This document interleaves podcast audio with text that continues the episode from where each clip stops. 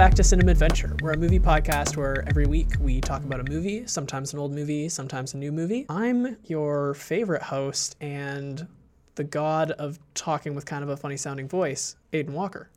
I'm Blake. Peters, Peterson, your other host, and I'm just a normal guy, someone you can relate to, unlike Aiden. You're like a real god, Marvel apparently. hero. Sure, we could say that.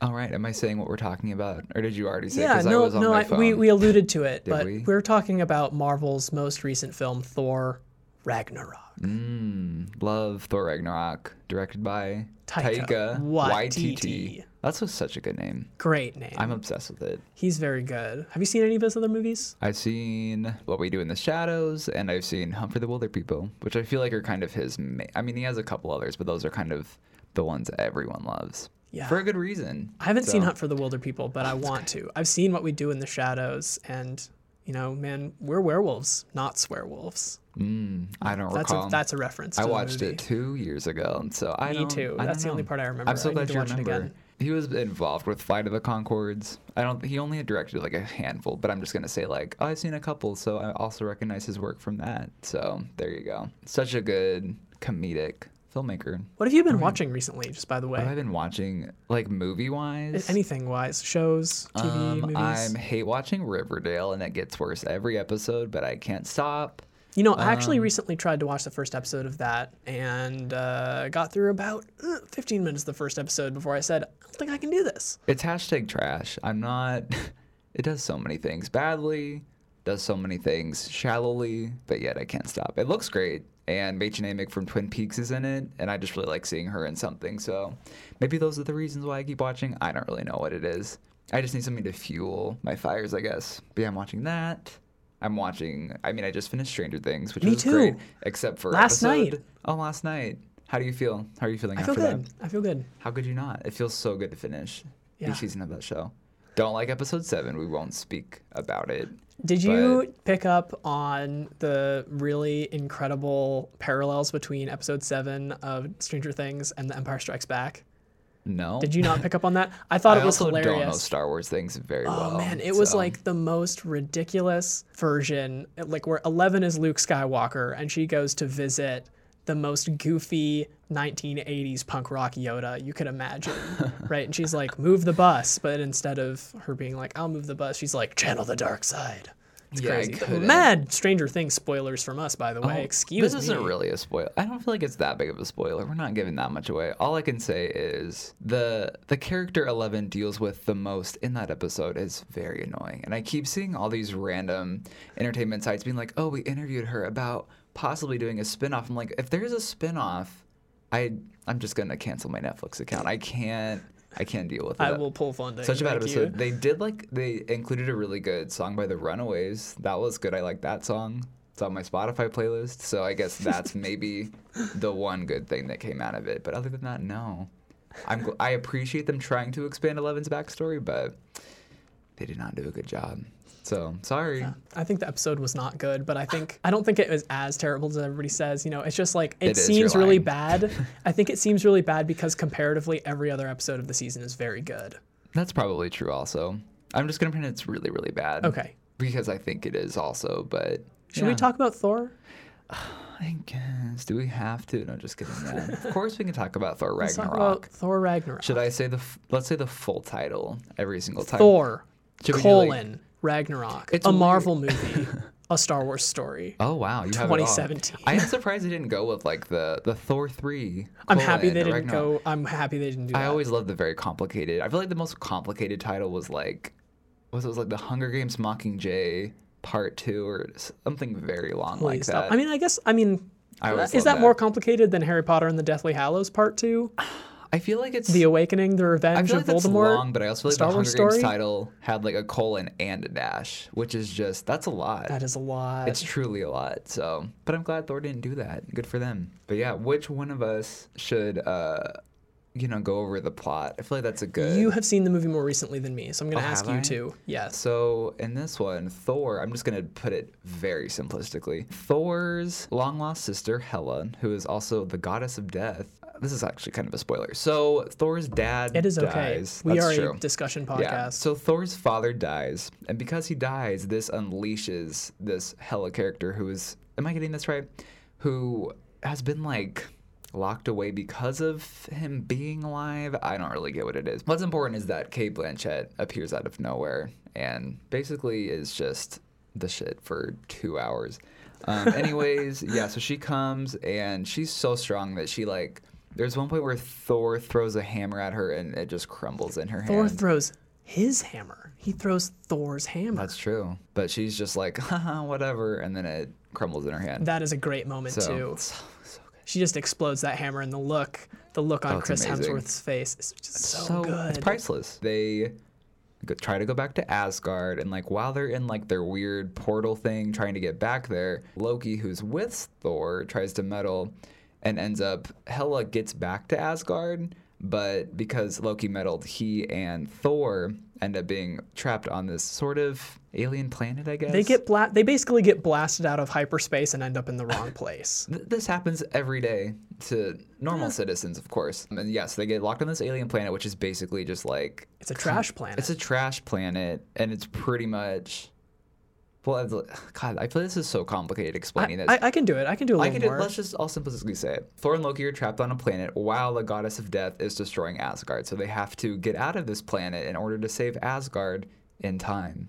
Is that good? That's great. Perfect. I While they're from the on this garbage planet, which is owned by Jeff Goldblum, Oh, Jeff. Um, in the middle of the garbage planet, there is an arena, and Jeff Goldblum owns and runs and operates the arena. Turns out that after the Hulk left at the end of the last Avengers movie, he ended up on this garbage planet as a gladiator, and he just fights all these different aliens and I don't know, maybe robots. You don't really see, but you just know that he's like the champion of the arena. Thor gets trapped. He has to fight Hulk. It's a great scene. They all end up back on Asgard, and uh, the there's a big fight scene, and the, the good guys win in the end. What? That never happens in Marvel movies. That's crazy. But Yeah. yeah, that's it. I feel like that was complicated. I feel like when I wrote Very, about it, you know, when you start explaining it, it's like, Yeah, it's wow, this is incredibly convoluted. which is weird because like when I watched it and wrote about it, it, I felt like it was very simple. But guess not. It's not. guess it's hard to verbally. I'll have to practice that. What did you think about Thor Ragnarok, Aiden? I think it's one of the better Marvel films. I think it's definitely in the top three of the Oh, Marvel films. I think it's three, top three. You know, what have they had? 17 movies out? Is it 17 or 18? Is it that many? They have a lot of movies out. I think this is definitely one of the better ones. And, you know, like all Marvel movies, this this film suffers from a lot of the same mistakes and drawbacks of every Marvel movie.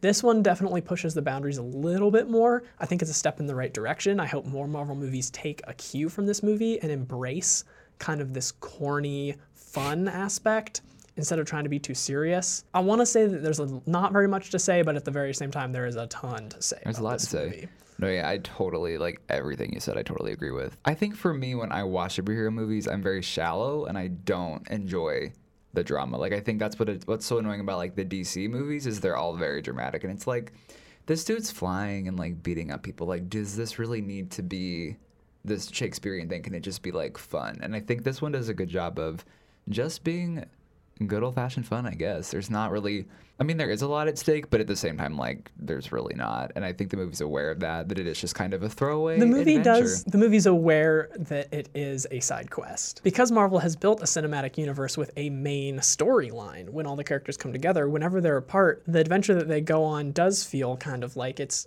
not not important, but it does feel like you've met a shady character in an alley who said, "Go get me ten bones, and I'll trade you a potion," or something like that. You know, it is kind of. I mean, that's a very kind of just like a video game I kind of style love that if that reference. happened in a Marvel movie. I mean, I, I, I could see it.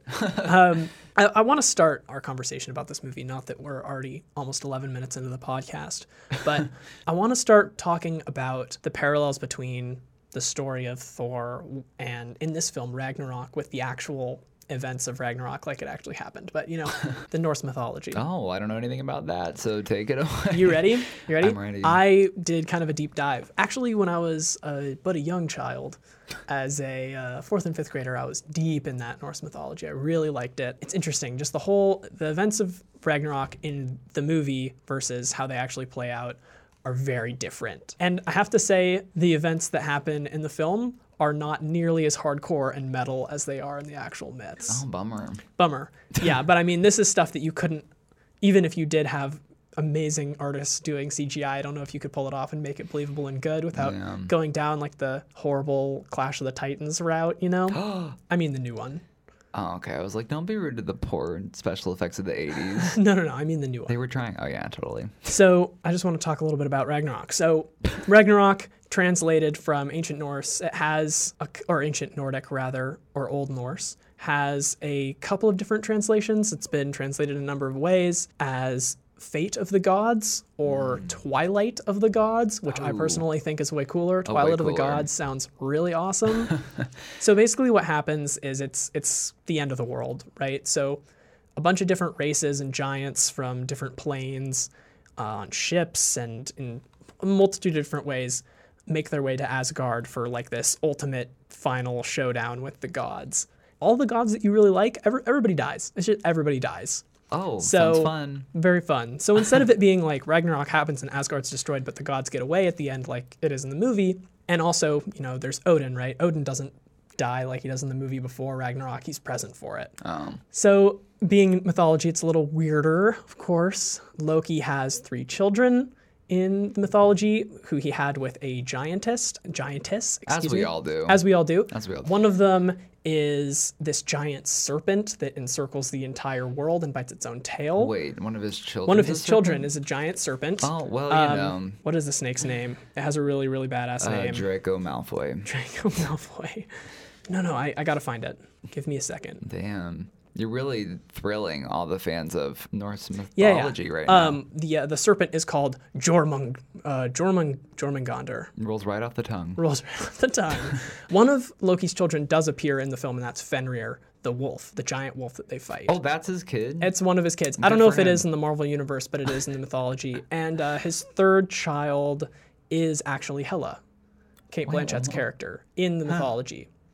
She Wow. is their sister in the Marvel story, but he, she's one of she's one of Loki's children in the in the mythology Plot twist. plot twist. So basically, the the fate of these characters is much different than mythology, and it's it's pretty hardcore. Odin is swallowed whole by Fenrir the wolf and dies in Oh. that way. Thor battles a giant, the giant serpent. He battles Jormungandr. I hope I'm pronouncing that right. Uh, he battles a giant serpent, and there's a couple of different tellings of it. One of them has it where he fights the serpent and he kills it, and it's like this really grueling, intense battle. And he takes nine steps and then dies from his wounds, kind of like the end of Kill Bill after the Oh. the five point exploding heart technique, Oh, right? love that. It's kind of like that. Takes nine steps and dies, uh, which is the more hardcore version. The other version is he's fighting something, and then the big serpent comes up behind him and just breathes some poison on him, and he just chokes to death and dies. cool. So that's pretty weak. Sad for Thor. And then Loki. Loki is like chained up before Ragnarok happens, but when it begins, he escapes and he fights on the side against the gods. And he ends up battling Heimdall, who is Idris Elba's character in the in the Thor movie, and they kill each other like simultaneously, and they both die. wow. Anyway, at the end of Ragnarok, pretty much everything is wiped out, and the only thing left are two humans, a man and a woman. And then after that, there's kind of this Adam and Eve style story that occurs. wow. So that's pretty That's hardcore, totally different than the film. But Oh, wow. yeah, no, Yeah. it's it's pretty cool. And th- you know, some of it's kind of faithful. The the big character, the big flaming guy who shows up at the end of the movie and like stabs Hela with the big sword. That character is an actual guy in North Norse mythology, know. and yeah, there's some cool stuff. Interesting. Yeah, I know nothing about anything. So, yeah, I'm such a, I think, just an ignorant viewer of any Marvel movies. Like, I know a lot of them have been like based on comics and stuff and all that, but I, I don't know anything. And I think too, as the years have gone on, I get like progressively less interested. I think I was very big on Marvel, like early 2010s, but like I think by, I don't know, around the time like the second Avengers movie came out, I'm like, these are all the same. Yeah, it's usually it is a more playful version, or it is like a self-serious one where they're like, let's find out what makes these characters tick, and like I don't know, there's just like, there's also just not a lot of ways to subvert the superhero genre in general. So this one does a good job, obviously, and like Deadpool does a good job subverting too. But Say what you will about Deadpool. Love or hate it. I love it. You love it? I think it's great. Oh, I love it better than this. I think. Wow. Yeah. Whoops. Sorry. I I don't know. I I enjoyed seeing Deadpool in the theater. It's not a movie I think I want to ever see again. Oh, really? I'd I think I. I guess part of my dislike of it is just kind of the general excitement around that character and his the way he's received by people on the internet. The, I don't know. I don't love the people who love Deadpool. I guess. Sorry, Blake. wow. I mean, I'm not obsessed with him or anything, but like, I like him. Um, I mean, I'll go see the second one in the theater Totally, for sure. But definitely. yeah, How do you feel about Marvel movies? Are you the same where you're a l- little tired of them? Totally. As I am? yeah, Yeah. I think there's actually a pretty good metaphor in this film, whether they were conscious of it or not, about going forward. Thor gets a haircut in this movie. it's Mm, time it. for Marvel to get a haircut. It's true. You know, they need to change it up like what this movie does. So yeah, Mar- Marvel falls in the same traps again and again. You know, we're on movie 17, 18 now, and I don't feel particularly attached to many of the characters. No. I think that there are ways to develop the characters without it being Shakespearean or like the DC comics, like you mentioned. Yeah. They start to get there in this film with Thor because he he has a great conversation with Odin where he's like, I don't have my hammer, I can't fight. And Odin's like, I don't remember you saying that you were the god of hammers, right? He's Oh, Thor, he's the god deep. of thunder. Yeah. And then instead of it being really development of character, it ends up just kind of being development of powers. Yeah. Because by the end of the movie, he's still Thor. He's just missing an eye. He's still just like the big, muscular dude who can punch stuff real good. Yeah. And I think like ultimately like that's what I care about. I'm way more interested in seeing Thor or really any of the Avengers just going on an adventure. I don't really feel I know some people kind of prefer seeing like a development or a backstory, whatever, but I don't. I mean, I'm fine just seeing them kick ass for two hours. Right. I, I do. I think he goes on a really good adventure in this film, but I think the people he goes on the adventure with aren't developed very well. And I think if he had more of a relationship with these people, it would be more interesting. Yeah. Like if we had seen more of a soft side to Hulk, a li- just even just like for a minute, just one scene, it would have it would have improved the film for me. I think. Yeah. Because remember, there's Valkyrie, who's played by Tessa Thompson, who Mm. is an Asgardian, and she was a Valkyrie, but that's her name. She's just Valkyrie. Love like you never know what her name is. I'll um, go with that. That's just it. She's just Yeah. Valkyrie. And they have some interesting interactions where it's just like, I'm stronger than you, no, I'm stronger than you. And that's kind of all it is. There's nothing really deeper there. And there's Yeah. not even the connection with Hulk and Thor. Like they go on this adventure together and they don't really connect. And Thor doesn't really show any empathy for Hulk's situation other than like, yeah, you can punch stuff real good. I want you to come with me. That's Yeah. kind of it. No, that's true. I didn't think about that as much because yeah, I, I don't know. I like don't expect like these really deep relationships, but I I do think it is true that it's important to have that. Like I think even with like the first Avengers, like what made it so good was the development of these relationships and this really funny rapport. And I think this movie doesn't develop those as well. Even though I do like the like the new additions. Like I love Tessa Thompson. I love Cate Blanchett so much. Yeah, but definitely they're not as well developed as they could be. But I don't know. Yeah, I think I enjoyed this just on such a simple level because everyone's been saying it's pretty much a comedy as compared to a lot of the more recent Marvel movies. So I came into it just kind of expecting a comedy, and that's what I got. So Yeah. I'm pretty okay with it. the comedy works because it does embrace the corniness, just the inherent corniness of this character. Like Thor is just kind of a goofy character. Yeah. And they play off of it well, right? There's instead of the soundtrack being like most Marvel movies where it's just kind of this bland score that is not memorable, you have some more synth stuff in there that adds to that really it's very vibrant color palette. It's always very colorful. This I think this movie feels the most like a comic book of Oh any no, of definitely. movies. Yeah, I like it too because a lot of the things about Marvel movies, like I think like the big Marvel directors are obviously like James Gunn who does the Guardians of the Galaxy movies, and then Joss Whedon who kind of does a little bit of everything. Although Joss Whedon's gross, like we won't talk about him. But um, He just did those two Avengers movies though. I don't think he did any of the other Yeah, I think he's like been like written a couple other ones maybe. I don't know what I'm saying, but like those are like the main like when people think of the styles, they kind of tend to gravitate toward the styles that they both developed. Kind of this like combination of humor and adventure, whatever. But I feel like both are they're pretty accessible in the way they do their comedy. It's not super like groundbreaking or anything. It's just very easy to like. So I like how this one embraces Taika Waititi's comedy style because it is so distinct compared to Joss Whedon. It really Joss is. Whedon's just like snappy, whereas like Taika Waititi, he really like he really embraces you know awkward silences, maybe saying ridiculous things in a deadpan voice. Just these very weird, almost. It reminds me of like Christopher Guest kind of comedy, just a lot with the super deadpan. Yeah, and the movie incorporates so much of that into it, and so it it does also just stay in line with his other movies the way they are comedically, which I like because it even though it is a Marvel movie, it still feels like a YTT movie. And YTT Yeah. makes an appearance in the film too. Oh, so good. Uh, he plays a character named Korg, who is just this. He's basically just an animate pile of rocks. Yeah. And he has a friend whose name I don't remember, who's just like this gross bug. And they're they're at the arena when Thor ends up there, and he just has this New Zealand accent, and he's just a pile of rocks, and he's just like, "Yeah, friend, I'm a pile of rocks. Nice to meet you. That's yeah, so we, funny. we're trying to get a revolution to happen, friend." And he's just like. It's very wholesome comedy, you know? It doesn't try to be like gross out. It doesn't try to be over the top or particularly one linery. It's just, Yeah, it's just kind of odd. it's really and- honest. And it's so idiosyncratic, you know, to YTD style. Yeah, he like the rock character he almost reminds me of is what's the guy's name in Fantastic Four who's rocks? Is it like Of the thing. it is the thing? Okay, I was like not positive. But yeah, like imagine that and then imagine him being like, Hello guys, it's me. Like it's that. It's such a weird combo, but you know, like true to YTD style, like it's not really like addressed necessarily. It's just like something that's there and kind of just funny that you can giggle at. Yeah. Which is kind of throughout the movie, just these weird little quirks that are so his style that are just thrown in. I think I would, if I were to compare the styles and the visuals and the feel of this movie to other superhero movies, I'd call this the anti Chris Nolan Batman movie. Oh, totally. This is like the exact opposite. Mm-hmm. I think it's great. I think it works really well. I think this honestly satirizes the superhero genre in a way that is not as obvious as Deadpool. Yeah. And I enjoy it more because it, it is more subtle. Yeah. With that, but I mean, I guess it's not very subtle, but it, Yeah. the comedy, I, I guess the comedy speaks to me more than Deadpool does. Yeah, and it is so interesting too because I remember when they announced that YTD was directing, I was very like I really like him, but I was like I don't for a superhero movie, I'm not sure how that's gonna work for him because I feel like when you see his stuff, it's very minimal for the most part. It's usually just like the writing that shines through. You don't really care so much about the visual kinds of things or the.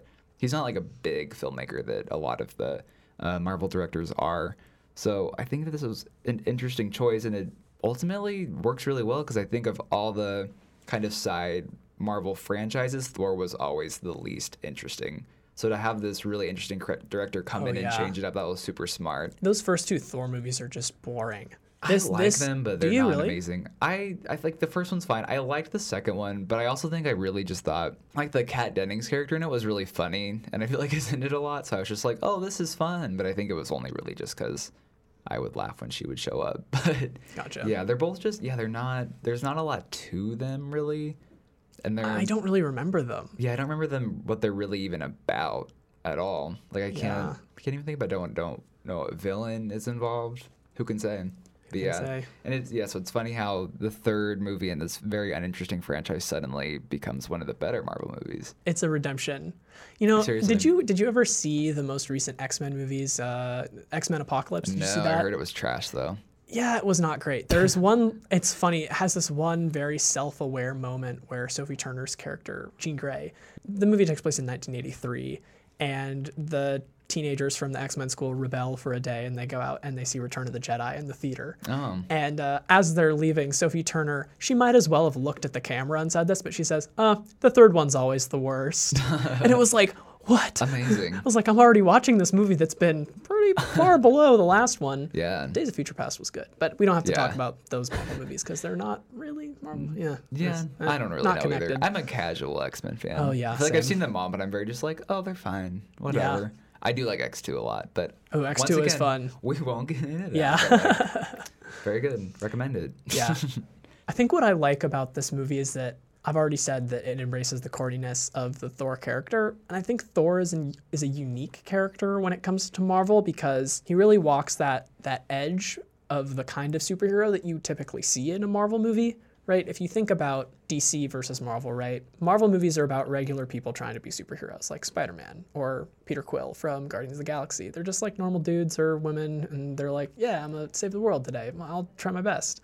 But then there's DC where you have people who are abnormal. You have Batman who is like incredibly rich. He's not really a normal person, so he has the the means to become this incredibly powerful superhero. You have Superman who is born Superman, and then these are people who are superheroes who then try to be normal people. And I like Thor because he's neither. He's just a god, and he's like, yeah, I got superpowers, And uh, I don't really care about trying to be a normal person. There's a scene where he's on Earth with Loki for a second in this movie, and the women approach him and they're like, "Can we get a selfie with you?" And he's like, "Oh yes, of course." it's like, yeah, pose for a selfie with the God of Thunder. He's like very aware of that, and he doesn't try to be a normal person, and he also doesn't really try to be a superhero. He's just like, "I'm Thor, and I'm good with that." Yeah, that's what I like too about the new Wonder Woman movie is they have these incredibly powerful characters who kind of the gas is taken out of them and just there's so much fun poked at both of them. And I think a lot of superhero movies can take note of this, you know, not taking yourself too seriously ultimately flies a lot more. That was like my biggest issue too with the new Guardians movie. Like I feel like the first half hour is super super funny and then it tries to turn into this super dramatic family drama and that's never appealing. So I think if the movies keep following the same Ragnarok and Wonder Woman mold, that that's going to be what gives you the staying power because ultimately the staying power is what's going to make you is people laughing and wanting to return to those jokes that people don't really care about at least I don't care about all the dramatic stuff that's going on. I would rather just keep having fun adventures, you know? Yeah. How it is. yeah, man. Well, Blake, would you please share with me some fun facts? Um, sure.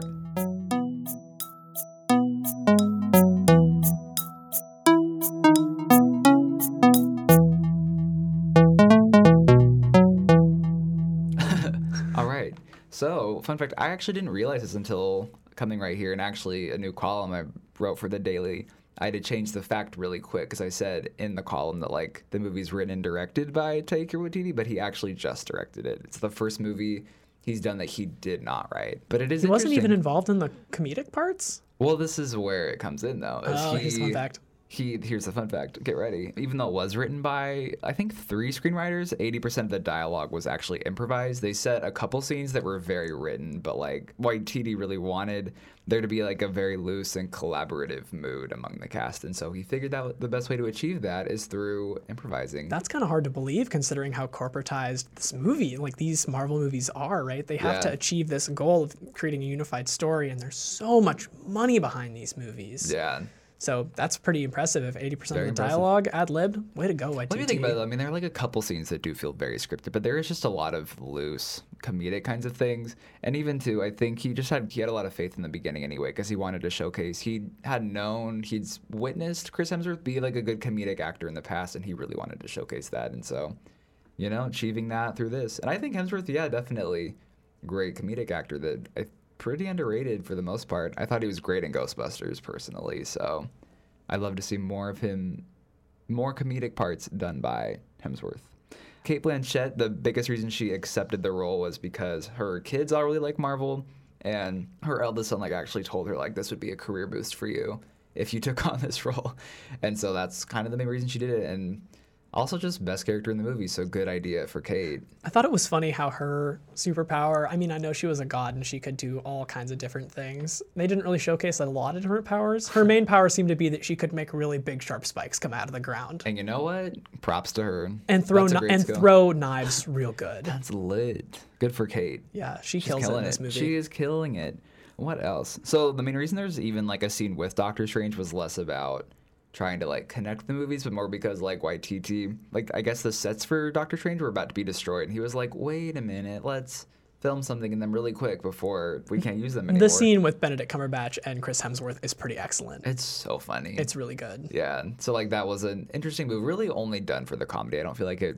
It's kind of gratuitous in a way, but it is so funny that it's excusable for the most part. I mean, and it works. These these movies have taken this big risk, starting with the first Iron Man movie, to say, "Hey, we're gonna make movies, and it's gonna be kind of like watching a really, really big, long TV show. yeah It's gonna be connected, and if you aren't ready for that, it's probably not for you." Yeah, no, I do appreciate how the Marvel stuff has gotten, as the years have gone on, just more and more connected. Like at first, they tried to keep things pretty separate for the most part, but as they've gone on, I feel like it's hard to even see like this is an Avengers movie, this is a Thor movie because kind Right? Like Captain America: up. Civil War is totally an Avengers movie. Yeah, and they just won't say it. I don't know why they didn't just come out and say this is an Avengers movie, because then everyone would calm down and you know stop waiting for one. But whatever. YTD, his biggest influence in making this movie was Big Trouble in Little China, which is like a John Carpenter pulp adventure from the '80s. You can definitely see that because that movie I didn't think about that at all. That makes a lot it makes of a sense. lot of sense because that movie is very, very neon and has a lot of this cheesy humor.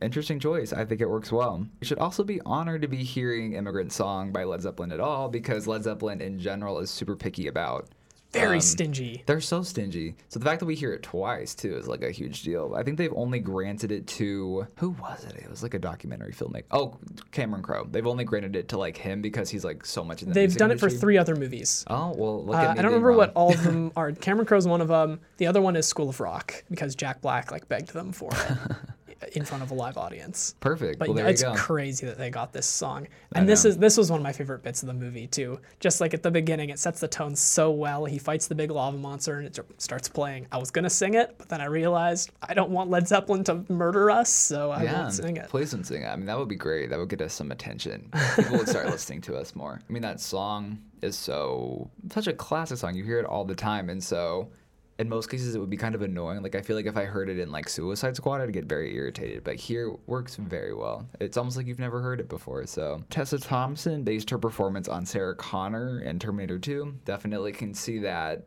the way she performs is kind of a similarly super stoic but also very badass lady kind of mysterious you just love her in general and then charlize theron before cate blanchett accepted the role was considered for a pretty long time for hela which would have been great because also charlize theron's just on like a roll lately with these action movies so i i would have loved to see her but i also love cate blanchett so it's fine. I'll handle it. But yeah those are my fun facts. I don't know how good they were. They're great. I gotta say, the one thing that I really do like about them being able to use the immigrant song is again it embraces the corniness Mm-hmm. with with Thor and it, it does get you hyped up and you remember like yeah I'm just watching I'm just watching a really awesome comic book movie right now. This movie and the last Marvel movie Spider-Man Homecoming does Oh, a similar thing because they re- they return to the cheesy 60s roots in the beginning of Spider-Man Homecoming they play the original Spider-Man Spider-Man they play that but it's like this Mm-hmm. intense orchestrated version and it's just awesome. Oh yeah, I keep forgetting about the Spider-Man too because I feel like I mean I didn't love it necessarily, but it is it does follow the example of like you don't have to be that serious of a movie to just be entertaining. All superhero movies really just shouldn't be dramatic. I'm sorry, that's just how it is. But yeah, this movie's super funny. I also think it uses the performers super well. Like I think Tessa Thompson's a really great addition. I really like the Valkyrie character in general, but like yeah, Cate Blanchett has never really been in a. I mean, she's been in like Lord of the Rings, but isn't. Oh, and I guess she was in Indiana Jones. Wow, I'm just kind of like remembering all these franchises she's part of. Anyway, she's never played this sort of huge character like this. She played like the villain in Cinderella, but that's maybe the closest. So to give her this this opportunity to play this very exaggerated, melodramatic character is really exciting because she does give such intricate performances usually. So to see her just letting loose and having a fun time, it feels almost drag influenced to me as well. It's just like a super, super fun, almost like James Bond villain that you don't see a lot of in these movies. The villains are so serious for the most part, and she's just a hoot. And then Jeff Goldblum, like I feel like he's just playing himself Oh, basically. Jeff Goldblum is so good in this movie. He's so good. I mean, he's like supposedly a villain, but he's just like doing the Jeff Goldblum routine. But that's like just another thing that shows you just how much this is a Waititi movie. Fits in with his weird comedy very well. Can I sneak in two more fun facts Sure. that I just remembered? Yeah, I don't have a lot. So. Um, so as everybody knows, no, I'm just kidding, I'm kidding. These I'm sneaking these two in for like the the nerdiest nerds who are listening, and there's a continuity error that they fix in this movie. In one of the, as everybody knows, of course, uh, they're building up to Infinity War for the next Avengers movie, where they're going to be faced with Thanos, who has this gauntlet called Infinity Gauntlet that all of the Infinity Stones go into and grants him all kinds of super duper awesome, amazing powers, apparently. In one of the early Thor movies, there's a shot in Asgard where the Infinity Gauntlet is in that kind of museum esque collection that Odin has. Super duper Marvel fans were like, wait, how could that be there? How did it get there? That doesn't make sense. If Thanos has it, it doesn't, wait, what's going on? In this movie, there's a great shot where Cate Blanchett as Hela is walking through that museum, and there's a shot of her, and she just smacks the Infinity Gauntlet oh, onto the floor and just yells, "Fake!" and it's just great. It's just it's it's not the real one, I guess. So a comedic way to solve a problem. the other thing is that there's a character in this movie named Scourge, who's played by Karl Urban. He wields dual M16s and runs around and blasts stuff, even though he's a, a god. And he sacrifices himself at the end of the movie for the greater good after being kind of a bad guy. But I just want to mention that Karl Urban has been in just about every nerdy franchise imaginable. He was That's in true. Star Trek. He was in Lord of the Rings. He's in this. So he's been in every universe. He was actually offered a role by J.J. Abrams for Star Wars The Force Awakens, but he turned it down Mm-hmm. because he didn't want to cross the line because he himself is such like a nerd about that kind of stuff. He was like, I'm already in the Star Trek universe. It would be offensive if I was in the Star Wars Whatever, universe. just create controversy to get more attention. That's how it should be. so anyway, those are my two facts. Those are good facts, probably better than mine. I loved your facts, Blake. Don't downplay it, man. Oh, I mean, this isn't a fact, but I should also just mention to everyone that there is a Matt Damon cameo in this movie. I'm not going to say what he does. Wait, did you not notice? No. That was like my favorite thing in the movie. It was the Did I blink and miss it?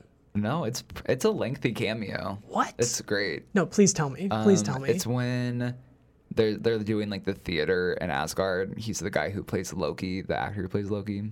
Did you not notice? Because like the second I saw like everyone in the theater started like cackling. I didn't notice that. I noticed that the actor who plays Thor is Chris Hemsworth's brother. Not Yeah. is it Liam's Liam Hemsworth? Or it's it's one of the no, other Hemsworth brothers. I think it's Luke, yeah, Luke Hemsworth. the least successful. No offense, Luke. Rude.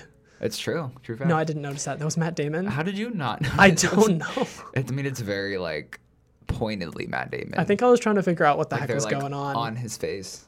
Whatever. Guess I got to go see it again. You're gonna have to go see it again. Yeah. But yeah, I wonder he like also cameoed in like Interstellar. So is he just gonna start doing that, just like popping up unexpectedly? Don't get me started on his cameo in? Interstellar. Oh my god, I hate. I was so. I also didn't like Interstellar, so like at that point I was so done. And then like when he popped up, I'm like, this is so stupid. like I don't know why, but just saying Matt Damon. I got really mad. Maybe I'm just emulating Jimmy Kimmel. I don't know. Maybe. But hey, I think it's time to wrap it up. Is it time? I Wow, think it's time. so that was very abrupt. Blake, like, what, it's what- over. what's your final thought? What's your final thought? I think this is one of my favorite Marvel movies. It does what I like. It's just like a simple, fun, funny superhero movie that doesn't take itself too seriously. And if you feel the same, which I'm sure a lot of you do, um, this is a very nice break from the seriousness of like the second Avengers movie or second Guardians of the Galaxy movie. It's a nice breather. Definitely, if you can see it in theaters, though not a big deal because movies are expensive and all Marvel movies are kind of the same. So it's up to you. What are your final thoughts? My final thoughts are pretty much the same. I have to say, this is a really fun movie. I think you should try to see it in the theater if you can. This is definitely worth seeing with an audience for some laughs. True. I hope that future Marvel movies take a cue from this one and push the envelope in ways and grab onto an aesthetic and use it like this movie mm. does. Very nice. That's my final thought. That's a good final thought. You want to do the recommendations first, or should I? sure. I guess I could, since my notes are out and you're like opening your thing. Yeah, yes, yes, yes. Please. So my first recommendation is Flash Gordon, which is a 1980 comic book adaptation. I'm pretty sure. Um, that has a similarly very corny style. It's just like a, I guess it's kind of a space opera in a way. It's almost like, it feels like a Star Wars satire in a way. Star Wars But is really, really inspired by Flash Gordon, I mean, like, wasn't it like, like the, the TV show version. Oh Like, yeah, yeah. Really, I'm just talking yeah. about the movie.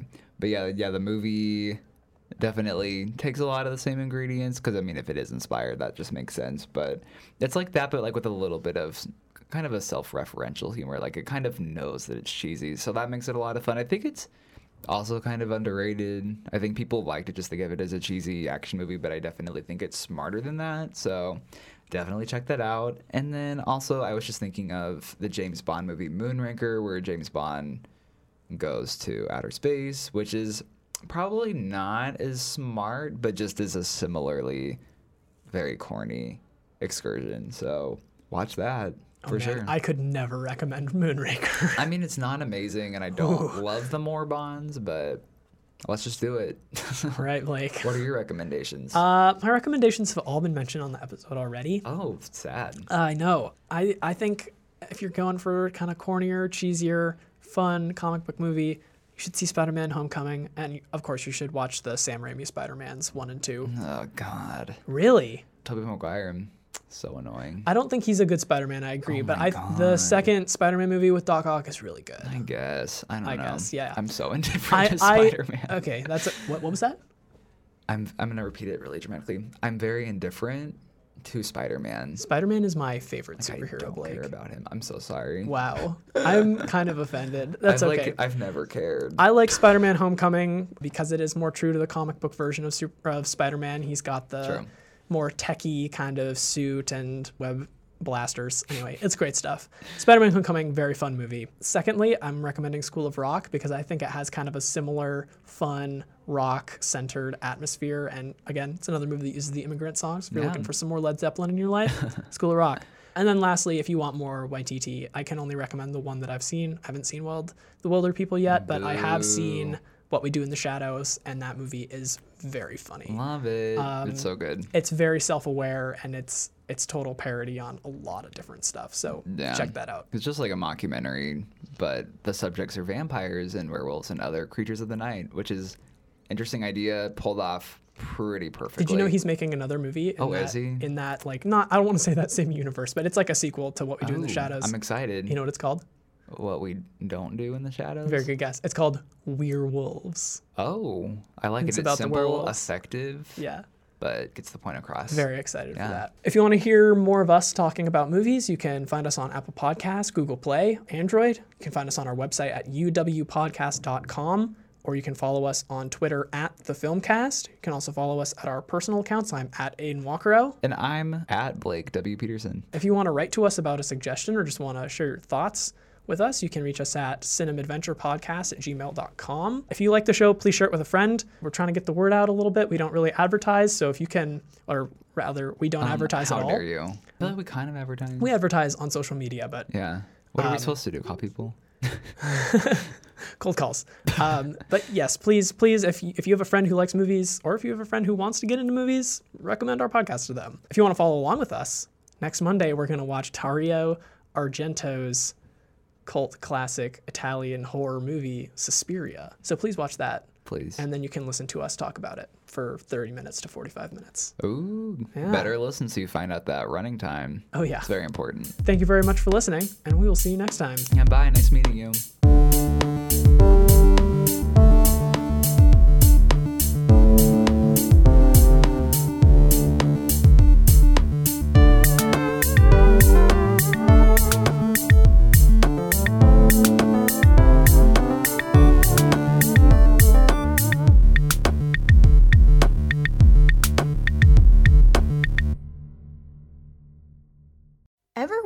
What junk food is like in other places? My name is Dee Dee Madigan, host of the weekly podcast Home Plates, where I ask that question and many more. Each week, an international student joins me here in the studio to discuss their food culture. Don't miss new episodes every Wednesday right here on the Soundbite Network.